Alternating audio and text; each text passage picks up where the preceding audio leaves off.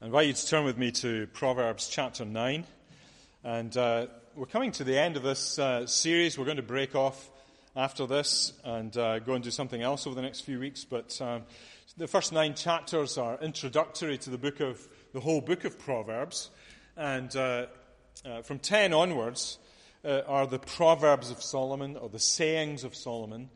so little pithy statements that Solomon gives us. But the first nine chapters are instructions about wisdom and the importance of wisdom and how we need to get wisdom. And I hope you've picked that up as we have uh, gone along with it. But this is a, shorter chapter than the other ones, but it brings to a conclusion uh, the, the father's teaching of his son uh, about the need for wisdom. And uh, so let's read. Uh, verse 1 says this Wisdom has built her house, she has hewn her seven pillars. She has slaughtered her beasts. She has mixed her wine. She has also set her table. She has set out her young women to, sent out her young women to call from the highest places in the town. Whoever is simple, let him turn in here. To him who lacks sense, she says, Come, eat of my bread and drink of the wine I have mixed. Leave your simple ways and live and walk in the way of insight. Whoever corrects a scoffer gets himself abuse, and he who reproves a wicked man incurs injury. Do not reprove a scoffer, or he'll hate you. Reprove a wise man, and he will love you. Give instruction to a wise man, and he will be wiser, still wiser. Teach a righteous man, and he will increase in learning. The fear of the Lord is the beginning of wisdom, and the knowledge of the Holy One is insight. For by me your days will be multiplied, and years will be added to your life. If you're wise, you are wise for yourself. If you scoff, you alone will bear it. The woman, folly, is loud. She is seductive and knows nothing. She sits at the door of her house she takes a seat on the highest places of the town, calling to those who pass by, who are going straight on their way. Whoever is simple, let him turn in here. To him who lacks sense, she says, stolen water is sweet, and bread eaten in secret is pleasant. But he does not know that the dead are there, that her guests are in the depths of Sheol.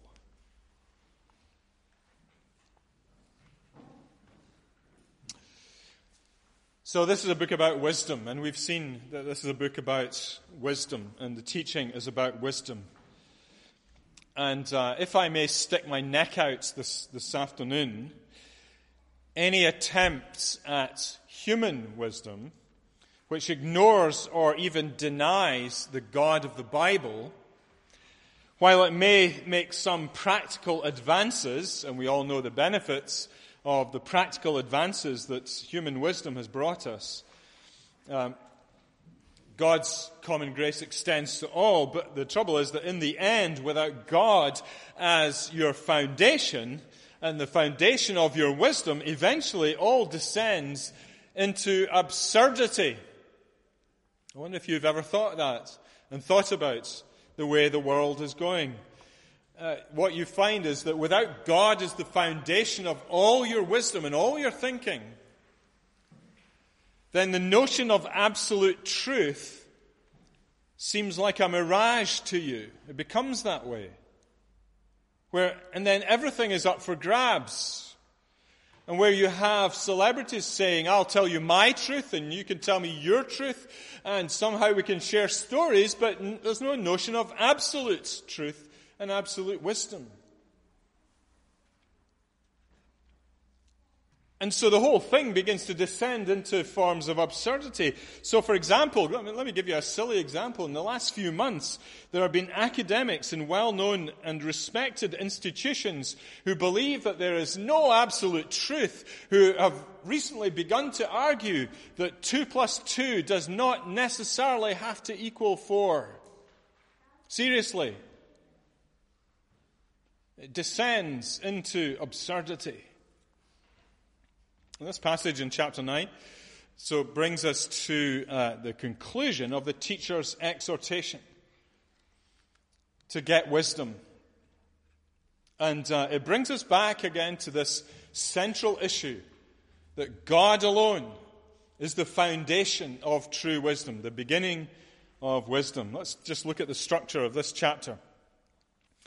Uh, you'll notice that the, the chapter is bookended, uh, beginning and end, with uh, two women and their houses. Uh, the first is, is what you might call Lady Wisdom. Wisdom has built her house. Uh, she has hewn her seven pillars. Uh, and so 1 to 6 is about the, the message that Lady Wisdom calls out to the world, to the simple. But then you have another woman, a second woman at the end of the chapter in verse 13.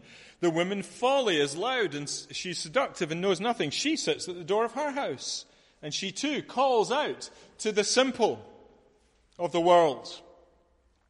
And what this does for us is it sets up, sets up a two contrasting invitations to life, two contrasting directions in life. Both are calling the same people, the simple people. And I'll come back to the simple people later. And then you have this middle section in 7 to 12, where the teacher is essentially asking what kind of mind the son that he's speaking to or anyone else for that matter, is going to have. Are you going to have a mind that is shaped by Lady Wisdom, or are you going to have a mind that is shaped by this Lady Folly? But at the center of that discussion is this verse 10. The fear of the Lord is the beginning of wisdom, and the knowledge of the Holy One is insight. Now, this is a, can I get technical here? Uh, this is a chiastic structure, if you like, a, broadly speaking, a chiastic structure you have two, two layers on the outer layer and it points you inwards to the central issue that's at the beginning, in the middle. And it's this verse, verse 10. The fear of the Lord is the beginning of wisdom. The knowledge of the Holy One is insight. Now, before I, so two women, two houses, and where are you going to end up? What kind of mind are you going to have? Before I delve into that, allow me to digress a little. Um, as you get older as a preacher, you tend to digress, and I take the liberty of it this evening. But let me digress a little, and I think it's relevant, and talk a little bit about, about Jesus Christ. Uh, something that Jesus Christ taught. You see, in the New Testament, uh, the New Testament teaches us that Jesus Christ is our wisdom that whatever is said about wisdom in Proverbs, uh, ultimately it's found in Jesus Christ. And to get wisdom in the end amounts to this get Jesus Christ, learn from him. And uh, so he is, the, he is presented both as the wisdom of God and also the teacher of wisdom in the New Testament. And one of the clearest places that you'll see the teaching of wisdom is in the Sermon on the Mount. And let me uh, just read uh, uh, the end of, of uh, Jesus' Sermon on the Mount in Matthew chapter 7.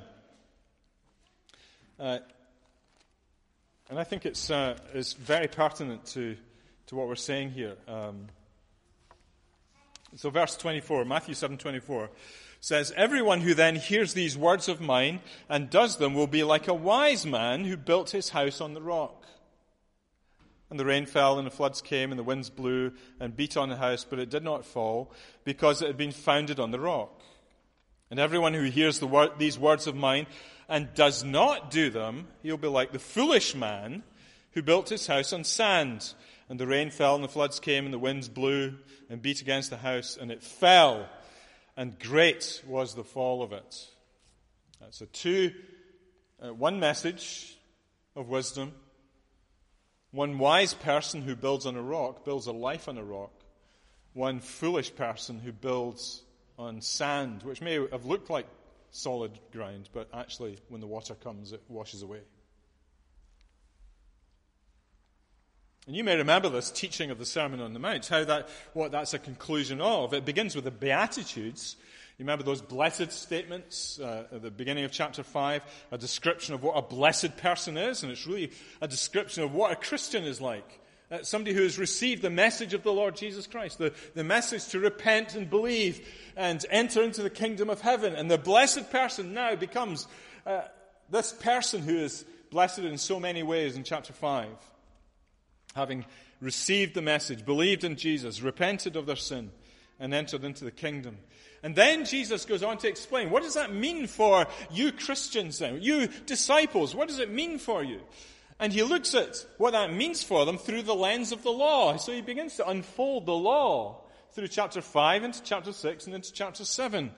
Uh, but he, he also shows us that the law and the application of the law goes deeper. It's not just a surface thing. It's not just a set of tasks to do, but it's an attitude of the heart. That it delves deep into the heart. It is life changing. Everything about it change, changes you. And at the end of the sermon, then we come to that passage that we read already, and three contrasts, three contrasts are made at the end to try and ram home the application of it. Uh, first of all, which path are you going to choose? There's the, the narrow path that leads to life, or the broad path that leads to death? Or the second contrast how do you know who truly has this gospel? And how do you know who has got a false gospel? Well, you, you know them by their fruits, the fruit in their lives, how their lives change. By their fruit shall you know them, says Jesus. And the third contrast is the one that we just read for our purposes. What ground are you building your house upon? Are you building on rock, which will stand in all the all the storms of life and all the difficulties that you may face? Or is it going to be a house that's built on sand and as soon as any trouble comes along, you're off. You disappear. You're nothing. You're nowhere. You get washed away with it. And you know, and one's a wise and one's a fool. Well, this idea of which house you have comes into this chapter, uh, Proverbs chapter 9. And, uh, and it just shows us that the teaching of Jesus is actually rooted, well rooted into the Old Testament. That there is a sense in which there's nothing new about Jesus' teaching. What's new is that Jesus now has come in the fulfillment of all the teachings of the Old Testament. And so the, we can look at Proverbs chapter 9 and see that it's very Jesus like. The teaching is very Jesus like here. So if you want to imagine this, and I think this is a valid thing to do, imagine that this is Jesus speaking to you. Are you going to listen to wisdom, his wisdom? Are you going to listen to the folly of the world? Which house are you going to enter? Which house is going to stand at the end? And it sets out for us that simple choice, I think, uh, that faces all people. Will you live, will you choose the house of wisdom, or will you choose the house of folly where there's no stability whatsoever? That's a very relevant question to us today. Which house are you going to live in? Let's look at these two houses then. Lady Wisdom's house is in verses 1 to 6. Notice how grand it is. Wisdom has built her house. She has hewn her seven pillars. She has seven pillars. And look at the, the table that is set out before uh, in the house. Beasts have been slaughtered, animals have been killed, food has been prepared, wine has been prepared. The table is rich and full of all the goodness. And if you know your Bible, that may spark off a memory of Jesus' parable of the wedding feast, where everything's prepared, where the king sends out his servants to invite people in. And what do you know? Lady Wisdom does exactly the same thing. Verse 3 She has sent out her young women to call from the highest places of the town. Whoever is simple, let him turn in here. To him who lacks sense, she says, Come and eat, eat my bread, and drink the wine I've mixed. Leave your simple ways and live and walk in the way of insight. And so they go out into the world and they, they call to the simple people. Again, I'll come to simple people in a minute, but who are these people? Uh, but just to say that all are invited, everybody's invited. Come and eat, come and drink, says Lady Wisdom. And if, I, if you forgive me, I think I can make a blatant gospel link here. This is a gospel call of God to the world. This is a foreshadowing of the pure gospel of Jesus Christ being laid out for us in the book of Proverbs. Is a call of a God who is willing to share all he has with any who will come, if they will just come, who will listen to him, come and sit down and join with him as he shares that meal with us. See, what Jesus taught in his parables is not new to first century Jews, you see, because it's built on the riches of the Old Testament. And what's new, as I said, in the New Testament is Jesus has come. Here he is. Jesus is the wisdom of God. Jesus is the one who calls out to the world, come and eat, come and drink. It's nothing less than a call to a banqueting table to become a Christian, to come and sit with the Lord Jesus Christ. Such is the grace and the goodness of God, and share in his joy and his fullness. What a wonderful thing that God offers to us. And I wonder if there's anybody here today or anybody listening who's, for whom this is, this is news. I hope it sounds like good news to you. That this is the kind of God we have. That He, as it were, has His arms wide open. And He says, Come, come, come and eat.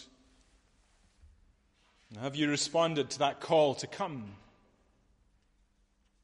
And there's time to do so. There's still time. The words I'm saying today are a call to you to come to Jesus, to come to wisdom, to come and receive, to share in his fullness. Come and join the feast. As you think about that, let's secondly think about folly. So, the house of folly, uh, the woman folly, lady folly, in verse 13. And in this house, there are some similarities and there are some differences. Folly has her house, but it's not grand and it's not splendid. Folly is, is loud and noisy, but clearly doesn't know as much as she claims to know. Look at verse, um, verse 13. The, the woman folly is loud. She is seductive and knows nothing. Seductive and knows nothing. Now, that's written from the point of view of somebody who has wisdom and is saying, you need to watch out for this. She sounds like she knows everything, but she knows nothing. And it's interesting to reflect that something can be false, yet seductive at the same time and draw people in. Many human philosophies are like that, aren't they? It sounds so seductive. Sins are like that. It sounds as though they're going to be so fulfilling if I could just indulge in that sin. Uh, certain lifestyle choices are like that loud and seductive. But this woman, Folly, she, she also goes to the public places to call people to her house. And did you notice that the invitation is exactly the same? So look at verse 16. Whoever is simple, let him turn in here. To him who lacks sense, she says, and she says what she says. But then uh, compare that with verse 4, uh, Lady Wisdom. Whoever is simple, let him turn in here. To him who lacks sense, she says. Both offering uh, the same invitation. And on the face of it, it looks hard to tell the difference. But look what, look carefully at what folly provides. Not riches, as wisdom does. But look at verse 17 stolen water. stolen water. Uh, bread eaten in secret. By contrast to the richness of wisdom's table, it's a, it's a pitiful offering. But notice how it's promoted by folly. It's sweet, it's pleasant, great, come and have it. It'd be delightful. Water and stolen, you know, stolen water and bread. This is how the world works, isn't it? The world tries to make you, whatever it's selling, whatever the world is selling, it's not, it doesn't just, these days, it doesn't, you know, adverts don't just show you the thing itself, they show you what you, you're supposed to feel about it. I, I was uh, struck by a, uh, a car advert that was on TV show uh, just a couple of weeks ago. And it's uh, uh, lots of people driving around in this fancy new car. And uh, there's one particular scene where there's a, a young woman, relative to me, sitting in a car with a kind of slightly smarmy smile on her face, this, this the smile of self satisfaction. And she says, she looks at the camera and says, Say no to boring. And the message is clear. This car is going to make your life so interesting. You're going to be so interested in driving it. And everybody else is going to be so interested in the fact that you're driving it. And it's going to be a great Great thing to your life. Add it to your life. Don't you want that? Do you want people to say how interesting you are? It sells you how sweet it is, how pleasant it all is. It's a great deception, though, isn't it? All cars go by the way of the scrapyard, like mine. Never seen my car? Don't go too close. Not without a hazmat suit on. That's a great deception, isn't it? This is the way the world works. It doesn't just sell you things, it sells you how you're supposed to feel about those things. And this is what this woman is doing. This is the picture that's painted here at the end of Proverbs chapter 9. This woman folly cries out to you and offers you this most meager rations and says to you, this is going to be sweet and pleasant.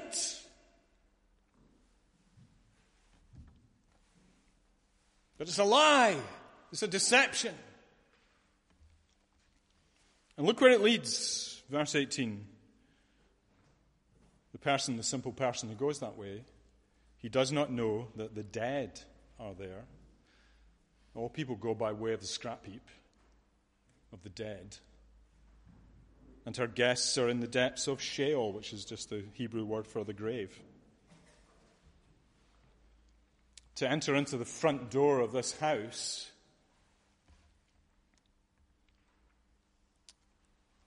is actually to enter in the end to the grave, to go to death.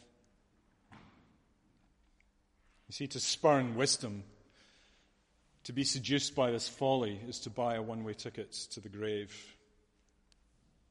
And it's nothing compared to what is offered to the people of God who choose wisdom. Look at verse 6. Leave your simple ways and live. Not go to the place of the dead. Live and walk in the way of insight. This is the way. Will you go in it? I wonder if you've settled that in your mind this afternoon. Have you settled in your mind which direction, which house you're going to go into? Which doorway are you at this afternoon? Are you going to go into the house of folly or the house of wisdom? Have you settled that matter? What woman are you listening to? Which way are you veering in life? As you think about that, and in light of the two, two meals that are laid out in these two houses, the third element is, third point I want to make to, is a question, really. What sort of mind do you have? This is our final point. What sort of mind do you have? And it's worth just reflecting at this point on the place of the simple. I said I was going to come back to that. The place of the simple. Uh, Because there's a lot said of the simple in this chapter. And uh, the invitations are made, the two invitations are made to the simple who are passing by uh, verses 4 and verses 16. Both women call out to the simple ones, the simple people. Now, we've come across simple ones before. Uh, you may remember back in chapter 1, uh, in, chap- in verse 22, uh, the simple uh, wisdom is crying out again in the street. And uh, verse 22, chapter 1, 22 says, How, wisdom says, How long, O simple ones, will you love being simple? How long will scoffers delight in the scoffing, and fools hate knowledge? And in that verse, 22, represents something of a progression from being simple to being a scoffer, somebody who laughs at things, makes fun of things, to a fool, which is a, really a moral fool who's gone headlong into a godless life. So, simple ones, scoffer, fools. And uh, it's important we understand what simple, who the simple ones are. Uh, simple, the, the, name suggests um, people who are easily led. Uh, and you may remember back in chapter 7, the youths that were gathered uh, were described as simple. Um, and it doesn't mean mentally challenged in, in the Bible. Simple doesn't mean that, mentally challenged or intellectually deficient in any way. What it means is naive, foolish, childish, easily led.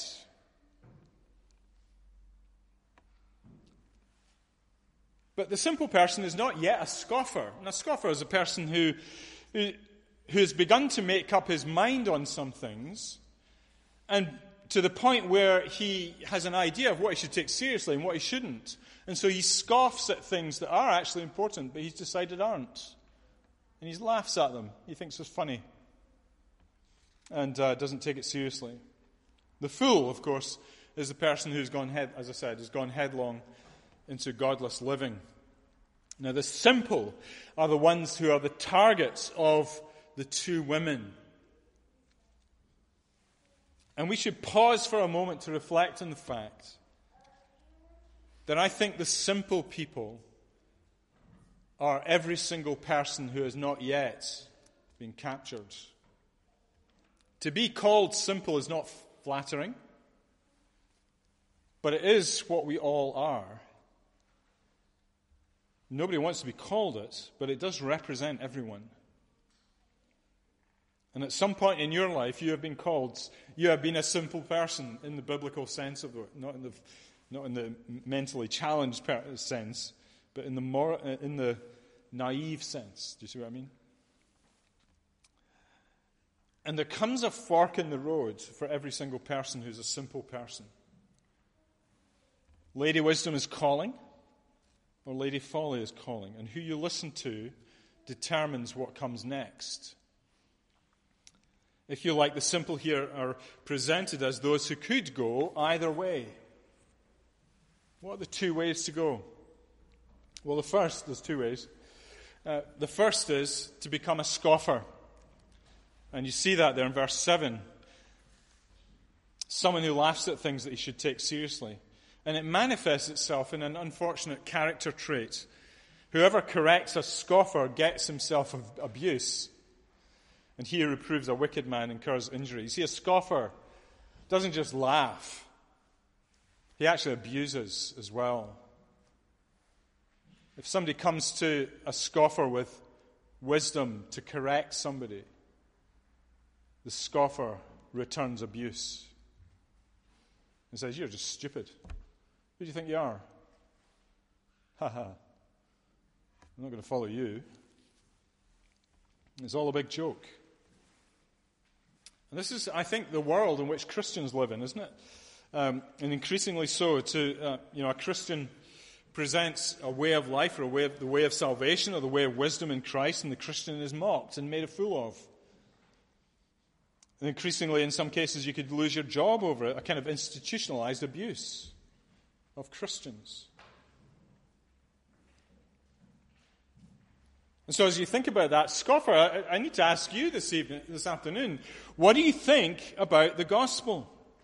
What do you think about the Christian gospel? The wisdom that is found in Jesus Christ? Do you laugh at the idea? Do you mock Christians? You may be a scoffer this afternoon. But I want to push further and suggest that that scoffing attitude is not far from church members. Uh, I, I, work as a pastor, obviously, and, and one of the things that I do occasionally is to offer advice and encouragement in a particular direction for individuals. Sometimes I need to say to people, this is what you need to be doing. You should be doing this. And I can often find that it's simply not taken seriously. Now, I'm not pointing the finger at anybody particular here. I'm, uh, I, I, can't remember, frankly, but I'm just that age. I can't remember. But I can remember it happening. I can't remember who it was. But sometimes people just don't seem to take it seriously. What I'm suggesting to them, and as I point to the Word of God, you still don't take it, you know, such people don't, still don't take it seriously. And there may even be pushback from some who refuse to accept it and get annoyed at what I say. I've had that as well. And, you know, it's a dangerous place to be, not just for me as a pastor having to face that. And I, am not looking for your sympathy, uh, be assured of that. But it's a dangerous place for the church member to be in, to be a scoffer. Do you see what I mean? And the visible church is full of scoffers at the Word of God. They laugh at it. They say, oh, you can't take that too seriously. Can't take God too seriously about that. You can't apply that in the modern world. You've got to go with the times. I've heard that so many times. Well, that's the scoffer. What's the alternative to the scoffer? Well, the alternative is the person that can become wise. A simple person becoming wise. To listen then to, to Lady Wisdom is the first step to becoming wise. And having taken one small step in the right direction, many more follow. Look at verse 9. Give instruction to a wise man, and he will be still wiser. You see, it continues on. If you're wise, you can become wiser. The more wisdom you have, the wiser you can get. You can keep going. And the paradox about a wise person is that it's not somebody necessarily, it doesn't mean somebody that necessarily knows everything and knows it all and know it all. Nobody likes a know it all. But the wise person is a teachable person who not only knows what he knows, but has a sense of what he doesn't know and what more he needs to know. The scoffer thinks he knows it all and has no more to learn and laughs at anything new. But the wise person, step by step, grows in wisdom. So, what kind of mind do you have this afternoon? Are you closed minded? You think you know enough? You've got nothing more you need to learn, no areas of life that you need to grow in, in God's wisdom. Then, my friend, I'm, I suggest to you that you're well on the way to becoming a scoffer and feasting on the promises, uh, the false promises of the house of folly. Or is your mind open, on the other hand, to the wisdom that comes from God? This actually brings us to our final point. This verse 10. The fear of the Lord is the beginning of wisdom. The fear of the Lord is the beginning of wisdom. See, the practical question is how to hear the call of wisdom, and it has to begin by listening to God. It has to begin by seeking Him out to be reconciled to Him, to have all your sins dealt with by Him. And He did that through His Son, Jesus Christ. So, where do you find true wisdom? You find true wisdom in Jesus Christ, God's Son. Now, there may be somebody listening to this who's tempted to have a little laugh to yourself. Really? Is that the way to true wisdom? But I just remind you that whatever you think you've got in life, whether you've got money or education or inheritance or whatever it is, it is merely stolen water and secret bread. A meager meal dressed up as a banquet. It's nothing in the end. Come to the real thing. Come to the rich table of God, where Jesus Christ is at the head of the table and with joy we can all eat together. Let's pray. Father, we thank you for the riches that are laid out for us in our Lord Jesus Christ. Thank you that when we come to Christ, we receive Him and all His benefits. We receive treasures in heaven, treasures forever. Father, we pray that you'd help us all to choose Christ, to come to Christ, to receive him, to follow him, to pursue the path of his wisdom, to avoid the path of folly. For Jesus' sake we pray.